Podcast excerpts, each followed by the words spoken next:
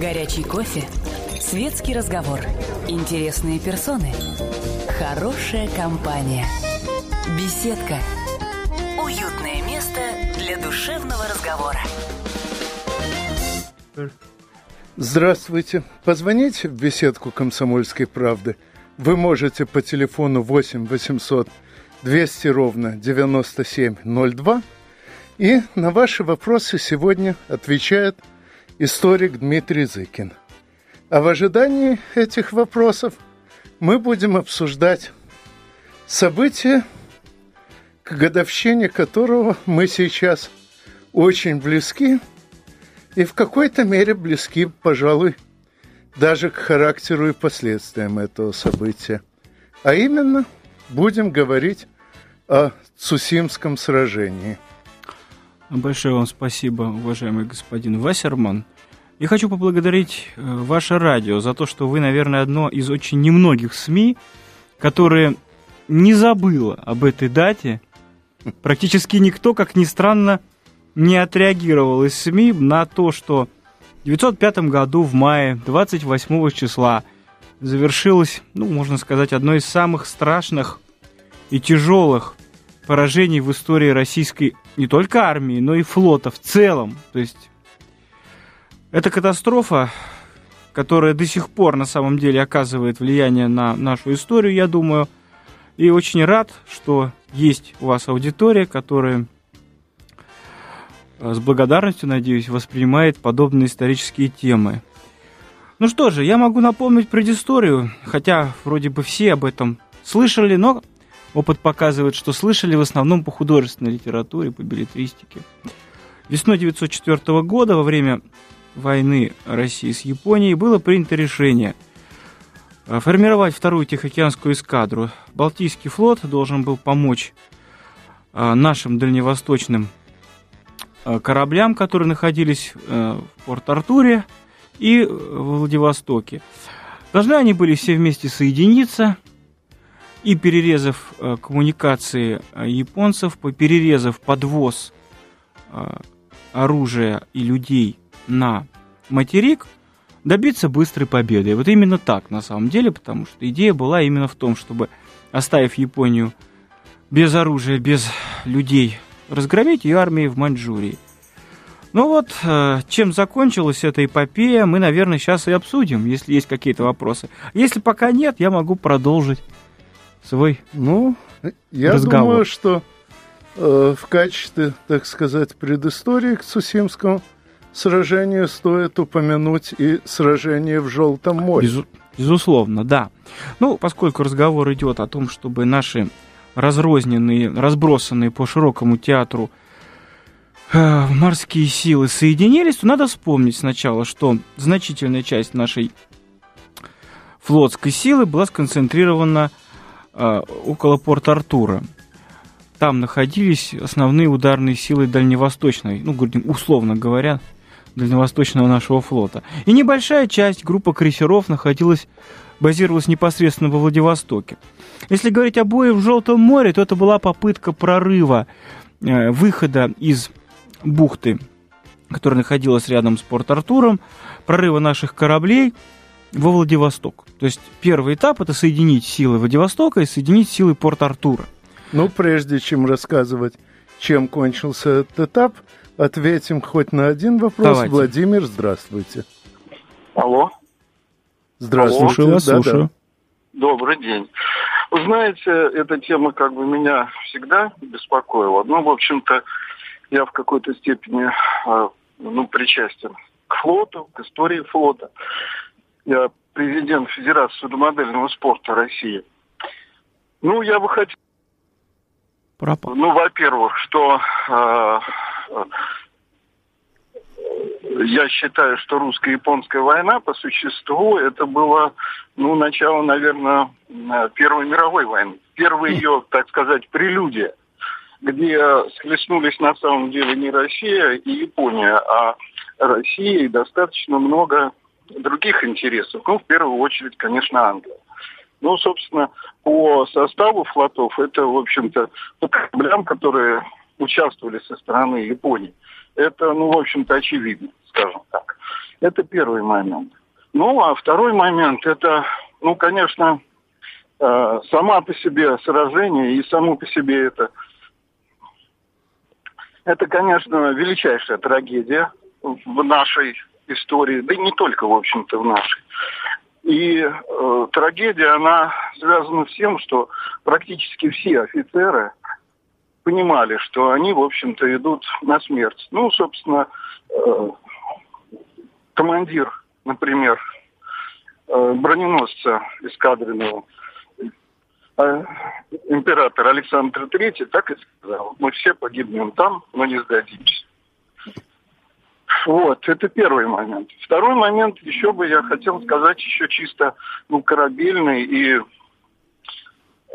надо не забывать, что самому сражению предшествовал ну, гигантский э, переход от Балтики до э, Цусимы. Э, до того, этого момента, до, собственно, Цусимского сражения ничего подобного в истории не было и э, опыт этого перехода, опыт снабжения углем и прочим, прочим, но ну, учитывался и ну, учитывается. Из, извините, тут вопрос? я вас прерву, поскольку мой гость как раз об этом собирался поговорить и очень много. Ну а что касается э, ожидания гибели, э, насколько я могу судить по многим другим мемуарам, ожидали все-таки не гибели, а сражения примерно на равных, с большими потерями с обеих сторон. Понятно было, что японцы будут сопротивляться до последнего, но э, все-таки рассчитывали э, на примерно равное сражение с равными шансами погибнуть. Ну, а об остальном наверное, более подробно мой гость ответит уже после очередного выпуска новостей, а я надеюсь, что вы за это время никуда не переключитесь, тем более, что новости у нас обычно тоже очень интересные, даже если не относятся к Цусиме. Горячий кофе, светский разговор, интересные персоны – Хорошая компания. Беседка. Уютное место для душевного разговора. Позвонить в беседку «Комсомольской правды» вы можете по телефону 8 800 200 ровно 9702. На ваши вопросы сегодня отвечает историк Дмитрий Зыкин. И надеюсь, что дальше последуют все-таки прежде всего вопросы, а не предсказание того, что он сам хочет вам рассказать. Но сразу же ответим на звонок. Алексей, здравствуйте. Алло, а, добрый вечер. А, вопрос к Дмитрию. Вопрос следующий двух частей. А, как Дмитрий видит, значит, кто такой современный историк, как он выглядит? И второй вопрос, какова роль современного историка в современном вот нашем российском обществе, как он это видит? Вот, спасибо большое. Не знаю, насколько это связано с темой, но я могу так сказать, что э, роль историка двояка. С одной стороны, современный историк, э, по моему общему опыту, в значительной степени заложник старой э, школы со всеми ее плюсами, но и со всеми ее минусами. И очень трудно ему вырваться из того, с чего его учили с самого раннего детства. С другой стороны, историк, как говорят, войну выигрывает учитель. Но я бы добавил, Войну выиграет учитель истории, потому что без твердых убеждений в своей правоте, без понимания и веры в то, что твое дело правое, вряд ли какая-то армия, даже э, если она хорошо экипирована, способна победить. И вот здесь, на историческом фронте, а, когда мы видим, что самые светлые, самые великие победы России подвергаются нападкам и осмеянию, а неудачи, и вот как раз история русско-японской войны здесь тоже очень подходит, а неудачи э, раздуваются до степени некого вселенского позора, чего не было, я утверждаю это, я это берусь доказать. Вот это и есть э, тот фронт, по которому бьют наши враги, А, наши, в общем-то, враги используют широко очень профессиональных историков, экипированных и сфинансированных по последнему слову техники и по последнему слову финансовых возможностей Запада.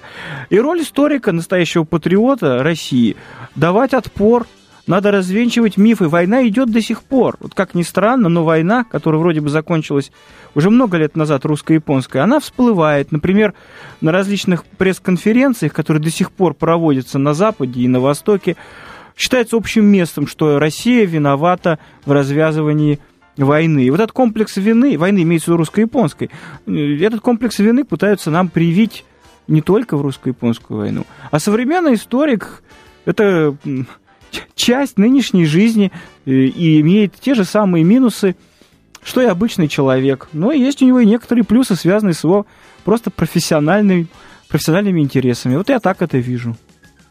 Понятно. Итак, вернемся все-таки 1904 год и на э, западное побережье Тихого океана. Вернемся в Желтое море, если уж быть еще более точным.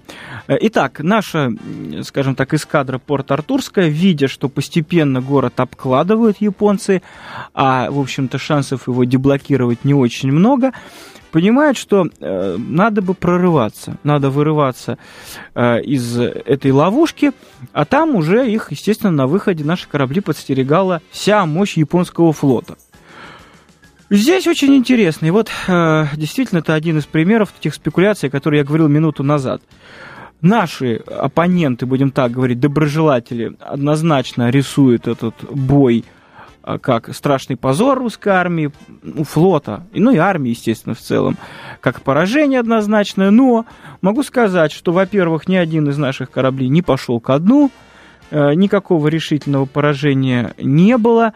Был момент просто, скажем так, э, невероятного везения японской, скажем так, японского флота, когда японский командующий решил, что все, он сражение проиграл, он должен прекратить блокирование преследования кораблей, но вот по невероятному, такое бывает, по невероятному стечению обстоятельств, э, снаряд, выпущенный из японского корабля, попал именно в командующего нашего флота. И это очень маловероятное на самом деле событие, редко, когда в сражениях такого уровня погибает именно командующий, но так случилось. Значит, наша эскадра потеряла флагманский корабль, Э, и была, соответственно, несколько дезориентирована, кто же поведет на прорыв. Э, сигналы были переданы, другой корабль взялся командовать нашей эскадрой, но не были приняты, потому что в пылу боя было трудно принять этот сигнал. Э, попытались путем флажков показать, что надо следовать за уже другим кораблем, но это просто не увидели в чаду боя, поэтому эскадра распалась на части, Э, и была вынуждена вернуться в порт Артур. Некоторые корабли прорвались в нейтральный порт, и там они были задержаны, интернированы. Они, э, ну, их нельзя назвать японскими трофеями. И кое-кто даже прорвался все-таки э, во Владивосток.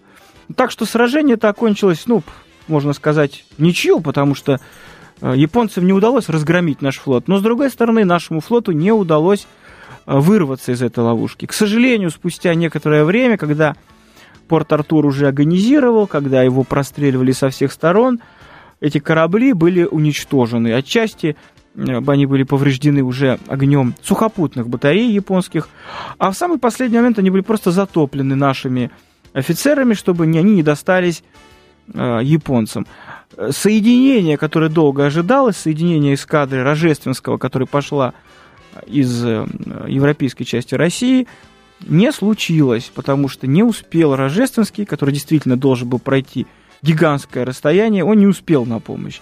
Ну, а Владивостокские несколько э, крейсеров, они были настолько слабы, в принципе, что они оказать существенного влияния на ход боевых действий не могли. Ну, Хотя... кое-какой оказали. Да, я Скажем, хочу как раз это сказать. Они э, потопили... Тарифы страховки, э, тарифы страховки кораблей – Э, шедших в этот район с грузами для Японии, выросли настолько, что перевозка стала катастрофически нерентабельной, и, по-моему, даже англичанам пришлось ее субсидировать. Я просто хотел сказать об одном аспекте. Я говорю не о том, что они, эти корабли не оказали хода, э, влияния на ход всей войны. Как раз были у них победы. А на прорыв они не могли прийти и, грубо говоря, вызволить, вытащить Порт-Артурскую эскадру. Однако корабли, которые базировались в Владивостоке, например, потопили транспорт, который вез мощнейшие осадные орудия для Порт-Артура. И благодаря этому Порт-Артур еще мог довольно долго сопротивляться. В этом смысле э, дадим дань и мужеству командиров, которые, кстати, неоднократно вступали в бой с э, противосходящими силами противника. Но вот, э, к сожалению, разделенность наших сил морских на три части не позволила их объединить в, в единый кулак, который в целом был сильнее японского флота. Но японцам удалось бить по частям. Бить вероломно, бить совершенно предательски, в том смысле, что, как мы уже говорили в одном из наших прошлых эфиров здесь, в беседке, Япония без объявления войны напала на Порт-Артурскую эскадру и буквально в первые же минуты боя, э, атаковав внезапно и без предупреждения, повредила очень серьезно э, наши корабли, и мы лишились лучших кораблей на тот момент. Ну вот возвращаемся мы все-таки к злосчастному, по-другому не скажешь, адмиралу Рожественскому. Ну, об этом адмирале мы поговорим опять же после... Горячий кофе, светский разговор, интересные персоны, хорошая компания, беседка, уютное место для душевного разговора. В беседку «Комсомольской правды» можно позвонить 8 800 200 ровно 9702. На ваши вопросы сегодня отвечает историк Дмитрий Зыкин. И сразу же ответим на очередной вопрос. Владимир Михайлович, здравствуйте. А, извините, сорвался э, звонок. Тогда возвращаемся опять же э, в 1904 год – как вы уже знаете, прорыв Артурской эскадры на соединение с Владивостокской не удался. Порт Артур пал вместе с большей частью этой эскадры, и, соответственно, перед второй Тихоокеанской эскадрой, шедшей на воссоединение с первой, встал вопрос, что теперь делать. Ну да, действительно, что теперь делать? Формально цель, в общем-то, уже была недостижима. Но, с другой стороны, э, как говорится, попытка не пытка. Почему бы не усилить все-таки Владивостокскую эскадру мощными подкреплениями от Балтики, с одной стороны. Ну, а потом очень важный момент, э, это, конечно, моральное состояние нашей армии, нашего флота. Ну, представьте себе, Действительно, был беспрецедентный поход, были колоссально собрана колоссальная в истории вообще одна из невиданных, сравнимых разве что с Великой Армадой группа кораблей, причем разнородных, с большим трудом они добрались до Мадагаскара, они, там у них была промежуточная стоянка. И вот там они получили сообщение, что Порт-Артур пал, что, в общем, цель, получается, обнулилась, что им возвращаться? Получается, это признание превосходства Японии, признание того, что тягаться на море мы с ними не можем. Ну и, в общем, в условиях, когда сложились много факторов, принято было решение все-таки идти на прорыв. Принято было решение, потому что ну, какие-то шансы руководство нашей страны, руководство нашего флота продолжало искать на море. Как бы то ни было, подвоз ресурсов от Японии до Китая, ну, теперь, наверное, уже было невозможно полностью перекрыть, но значительным образом осложнить можно. А для наших сухопутных армий, которые снабжались по железной дороге, это было бы очень большим подспорьем. Как-то нарушить снабжение нашей армии японцам было бы очень сложно. Именно в силу того, что оно по суху, по, по суху идет. Ну, а кроме того, э, силы русского флота не исчерпывались э, ни первой, ни даже второй Тихоокеанской эскадры были еще резервы. Были резервы, хотя их не полностью можно было использовать. Были ограничения на выход наших кораблей из Черного моря. Были опасения, что нас ждет война на Западном фронте. потому что Первая мировая война могла вполне начаться не в 14 году, а раньше.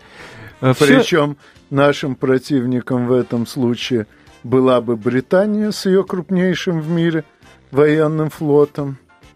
Да, и, соответственно, руководство страны оказалось на самом деле в очень тяжелой обстановке. И мы действительно вот с господином Вассерманом обсуждали это в некоторых наших предыдущих передачах здесь на КП.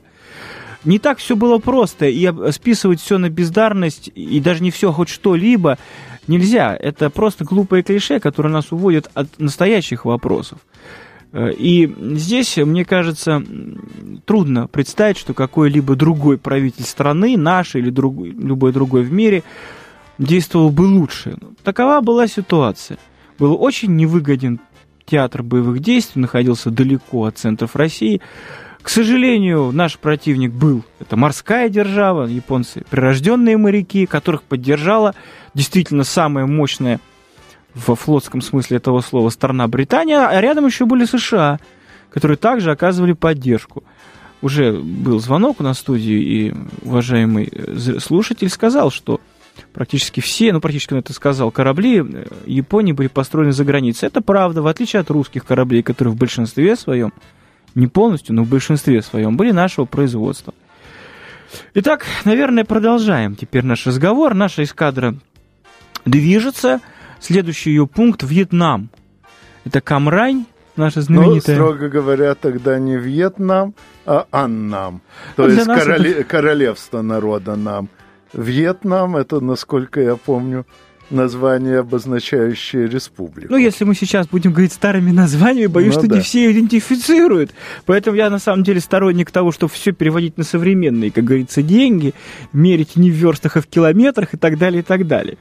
Не в пудах, а в килограммах. Э, эта территория находилась под контролем Франции, нашего союзника. Но принято говорить, что э, союзник это был подлый, предательский. Я бы это не сказал так. Э, действительно, Франция не могла оказать уж совсем открытой, явной поддержки нашему флоту, потому что это означало бы автоматическую войну, или уж, по крайней мере, резкое осложнение отношений Франции с Англией. На это, конечно, англичане пойти, французы, точнее, оговорился, не могли, но помощь они все-таки оказывали. И, э, значит, э, нам было возможно, у нас была возможность э, оставаться в водах Вьетнама или Анама более-менее спокойно. Вот Кстати, тут... Мадагаскар тоже, тоже был тоже был, конечно, тоже был французским. Мы получали уголь наши на Мадагаскаре, это безусловно. А уголь, кстати, продавали нам немцы. Немцы, немцы, и безусловно. на своих судах. Это правда, действительно, и немцы, да, но недалеко от Мадагаскара. Немцы, кстати, нам помогали в связи с тем, что надеялись оторвать Россию от э, союзничества с Францией и нацелить Россию на э, Британию. Была у них такая идея. То есть тоже здесь понятно, что меркантильный чистый интерес. Но это лишний раз показывает, сколь сложные были тогда дипломатические расклады. Итак, что у нас происходит э, в водах Вьетнама? Э, у Рожественского на самом деле очень большой запас э, угля. Но полностью, можно сказать, вы, вымотанная долгими переходами команда, вымотанная в моральном плане, потому что они понимают, что идут на тяжелейший бой. Но где же этот бой? Вспомните свои ощущения, когда вам надо сдавать экзамен, когда вы стоите перед дверью уже аудитории. Вот-вот надо сдавать. Вот тут недалеко и до нервных неприятностей, мягко говоря. А, и что очень важно, а, у, у рождественского корабли практически вымотанный, полностью израсходованный, истертый ходовой частью. Это очень важно, потому что наши корабли в значительной степени и по этой причине уступали японцам скорости. Ну, конкретно это не только обрастание э, подводной части обшивки всякими ракушками и водорослями, что очень сильно а сокращает ресурсы. скорость, но еще и износ всех бесчисленных подшипников. Учтите, что это уголь. Это такое... А уголь это еще и э, копоть, э, оседающая в котле и ухудшающая теплообмен.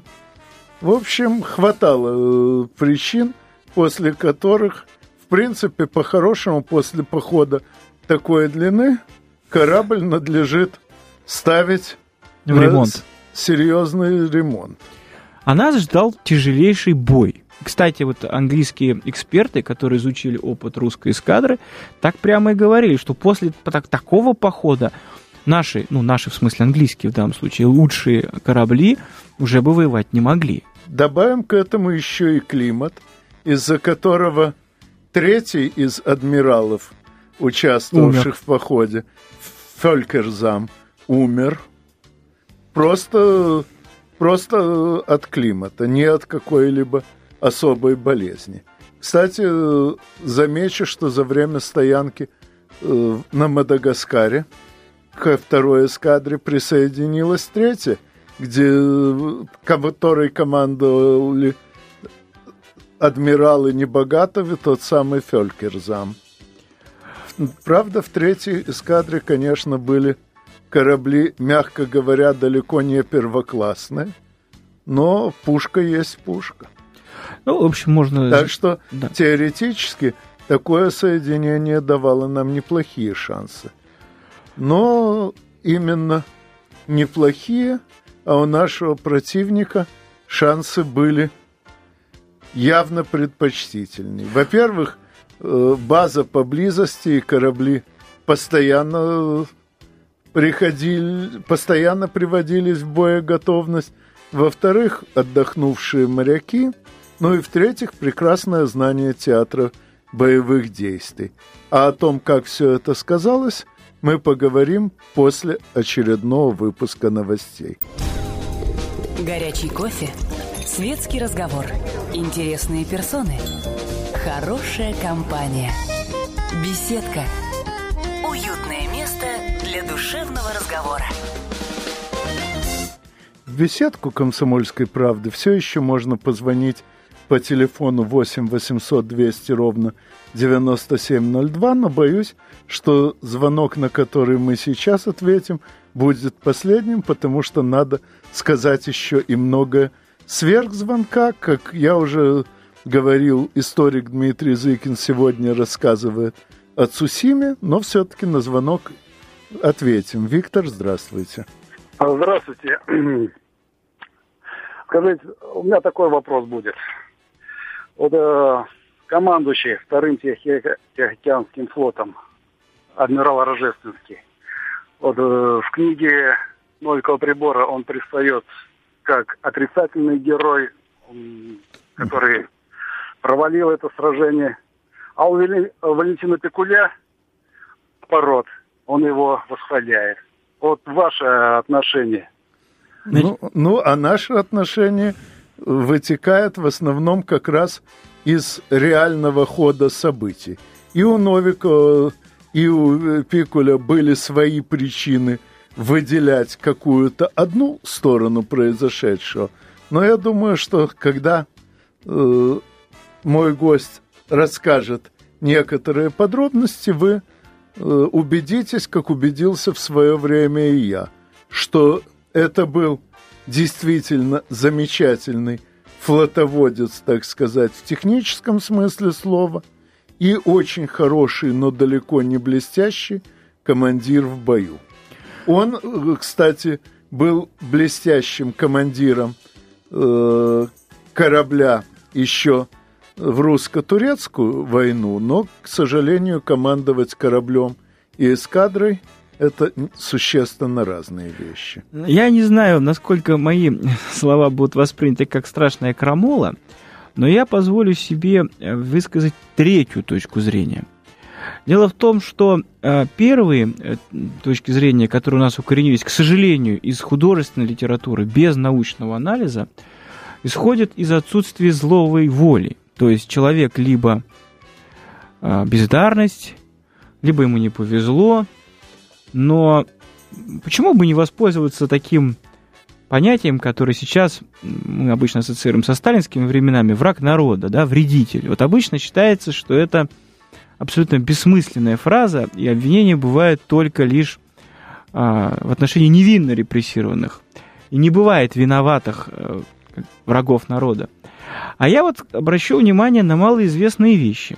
А, дело в том, что а, уже при царе до революции была создана специальная военная комиссия, которая изучила, при морском генеральном штабе, которая изучила действия Рожественского и его э, флота в русско-японской войне.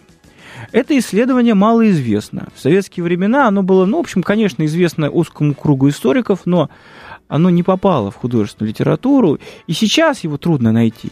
Если Википедия и тому подобные э, широко доступные источники широко цитируются и хорошо известны, то вот такой фундаментальный труд, он до сих пор на современном русском-то не издан. Он издан в дореволюционной орфографии и сейчас печатается путем репринта. Я позволю себе некоторые сделать, э, зачитать кое-что. Значит, давайте изначально э, представим боевые действия. Э, мы знаем, что у противника э, преимущество в ходе, скорости и в артиллерии.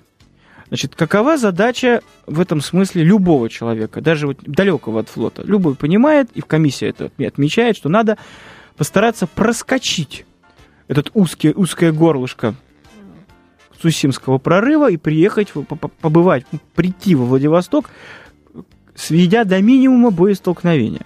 Значит, кроме Цусимского пролива было еще несколько способов добраться до Владивостока. Это пролив Лаперуза, тоже узкое горлышко, и Сангарский пролив. Это вообще пролив между японскими Хансю и Хоккайдо. Так вот, что делает Рожественский и о чем пишут э, следователи, лучшие наши морские офицеры морского генерального штаба. Рожественский принял решение оставить при эскадре, при эскадре тихоходные транспорты, взяв их в прорыв. Это ничем не может быть оправдано. На транспортах не было никаких грузов, которые были жизненно необходимы для эскадры. Зафиксируем этот момент. И без того медленный флот зачем-то взял с собой в прорыв медленные транспорты, на которых, как отмечают, не я это придумал, отмечают наши офицеры, эксперты, еще дореволюционные, не было ничего жизненно необходимого для эскадры. А я добавлю от себя, а что же там было? Вы не поверите, но там была взрывчатка. Там был пироксилин. То есть, мало того, что у нас столкновение с э, вооруженным до зубов противником, мало того, что транспорты надо было бы вообще-то отправить домой, так еще и тащили на очень медленной скорости взрыв, взрывоопасное вещество. Идем дальше. Что пишет э, морской наш генеральный штаб? В действиях начальника эскадры и в ведении боя, и в его подготовке трудно найти хотя бы одно правильное действие. Обратите внимание на интересную такую формулировку. Вообще ни одного правильного действия. Как это можно объяснить? Неужели, как прав... Неужели правы те, которые пишут, что он был бездарностью, он был э, необразованным человеком? Это неправда. Рожественский был одним из лучших выпускников Петербургской Михайловской артиллерийской академии. Он был по специальности морской артиллерист. Он был прекрасным организатором, и у него был отличный послужной э, список. Он командовал броненосцем в своей жизни до этого. Крейсером был флагманским офицером на различных кораблях и был начальником главного морского штаба. И был вообще-то храбрым офицером, как уже говорилось, на русско-японской войне, и участвовал даже в подъеме одного из затонувших кораблей. То есть опыт у него был колоссальный и вдруг он делает вещи, ну, по поводу, вот я уже сказал, но это не, не одно, у него таких много приколов, вещи совершенно несовместимые со здравым смыслом. В чем же дело? Опять же, комиссия отмечает очень интересную вещь. Он замкнул на себя все управление, не дал, э, фактически подменил собой штаб морской этой эскадры, не дал возможности офицерам принимать собственные решения. Косвенно это свидетельство того, что человек сознательно вел команду свою на убой. Ну, вспомним, что он вообще-то работал, в, у него такой был эпизод. Он работал в Лондоне. Среди, так сказать, наших заклятых друзей был военным аташе. До того, как отправиться в Цусимский свой поход. Есть третий, очень странный момент. Есть, как я уже говорил, три прохода через э, Цусимский пролив, пролив Лаперуза и Сангарский. Простейшее решение. Разделение эскадры на три части гарантированно давало возможности провести, ну, по меньшей мере, две трети кораблей вообще без боя. Противник Тога со своими японскими кораблями не мог находиться в трех местах одновременно. Но правда в этом случае та треть, которая выходила на него, фактически обрекалась на истребление. Э, и это тоже не факт. Дело в том, что это, да, у нас, но война не бывает без потерь. Но это, во-первых. Но и это не факт. Дело в том, что именно разделение эскадры на три части позволило бы избавиться от самых тихоходных кораблей, от самых уязвимых, и не прикрывать их в течение боя, как это было в реальности, а к мощным э, кулаком броненосцев пройти ночью маленькой группой, что, что повышало шансы пройти, был третий вариант, который не использовал Рожественский. А вообще-то, и об этом тоже писала морская комиссия. А кто его заставлял прорываться именно в этот момент, выбрать именно этот момент для прорыва? Он мог находиться довольно долго, у него было много угля. Он мог захватить Тайвань, то есть тогдашнюю Формозу, сделав там русскую военную базу и поменявшись местами стога, ждать его атакующим. И этот вариант не был использован. И, наконец, третий момент. Из-за того, что он пошел на прорыв так рано, а у него была возможность находиться в водах еще долгое время, он позволил Того перехватить себя. А у японцев была, э, и поскольку они не знали, с какой стороны пойдут русские, они уже были готовы приплыть к Владивостоку и ждать непосредственно у Владивостока. Если бы Рожественский дождался этого передислокации, то тогда бой бы произошел рядом с Владивостоком да, наши поврежденные корабли могли бы дойти до базы, да еще и получить поддержку крейсеров Владивостокских. Все эти и многие другие факты показывают, что перед нами не глупость, а измена. И не бездарность, а именно измена. И можно даже найти заказчиков этой измены. После поражения в Цусиме великий князь, один из тех, кто готовил этот поход, сказал, что он бы на месте Николая II подал бы в отставку. Вот чего. И тем самым проговорился. Вот чего хотели люди, готовившие в нашей стране переворот. Он начался в 905-м, закончился в 17-м. Ну, я не убежден, что э, человек мог идти, по сути, на верную собственную смерть Бывает. только из изменнических соображений, но не исключаю такое. Так что, как обычно, до следующей субботы, до следующей пятницы, до следующей беседки. Спать? Беседка. Беседка. Уютное место для душевного разговора.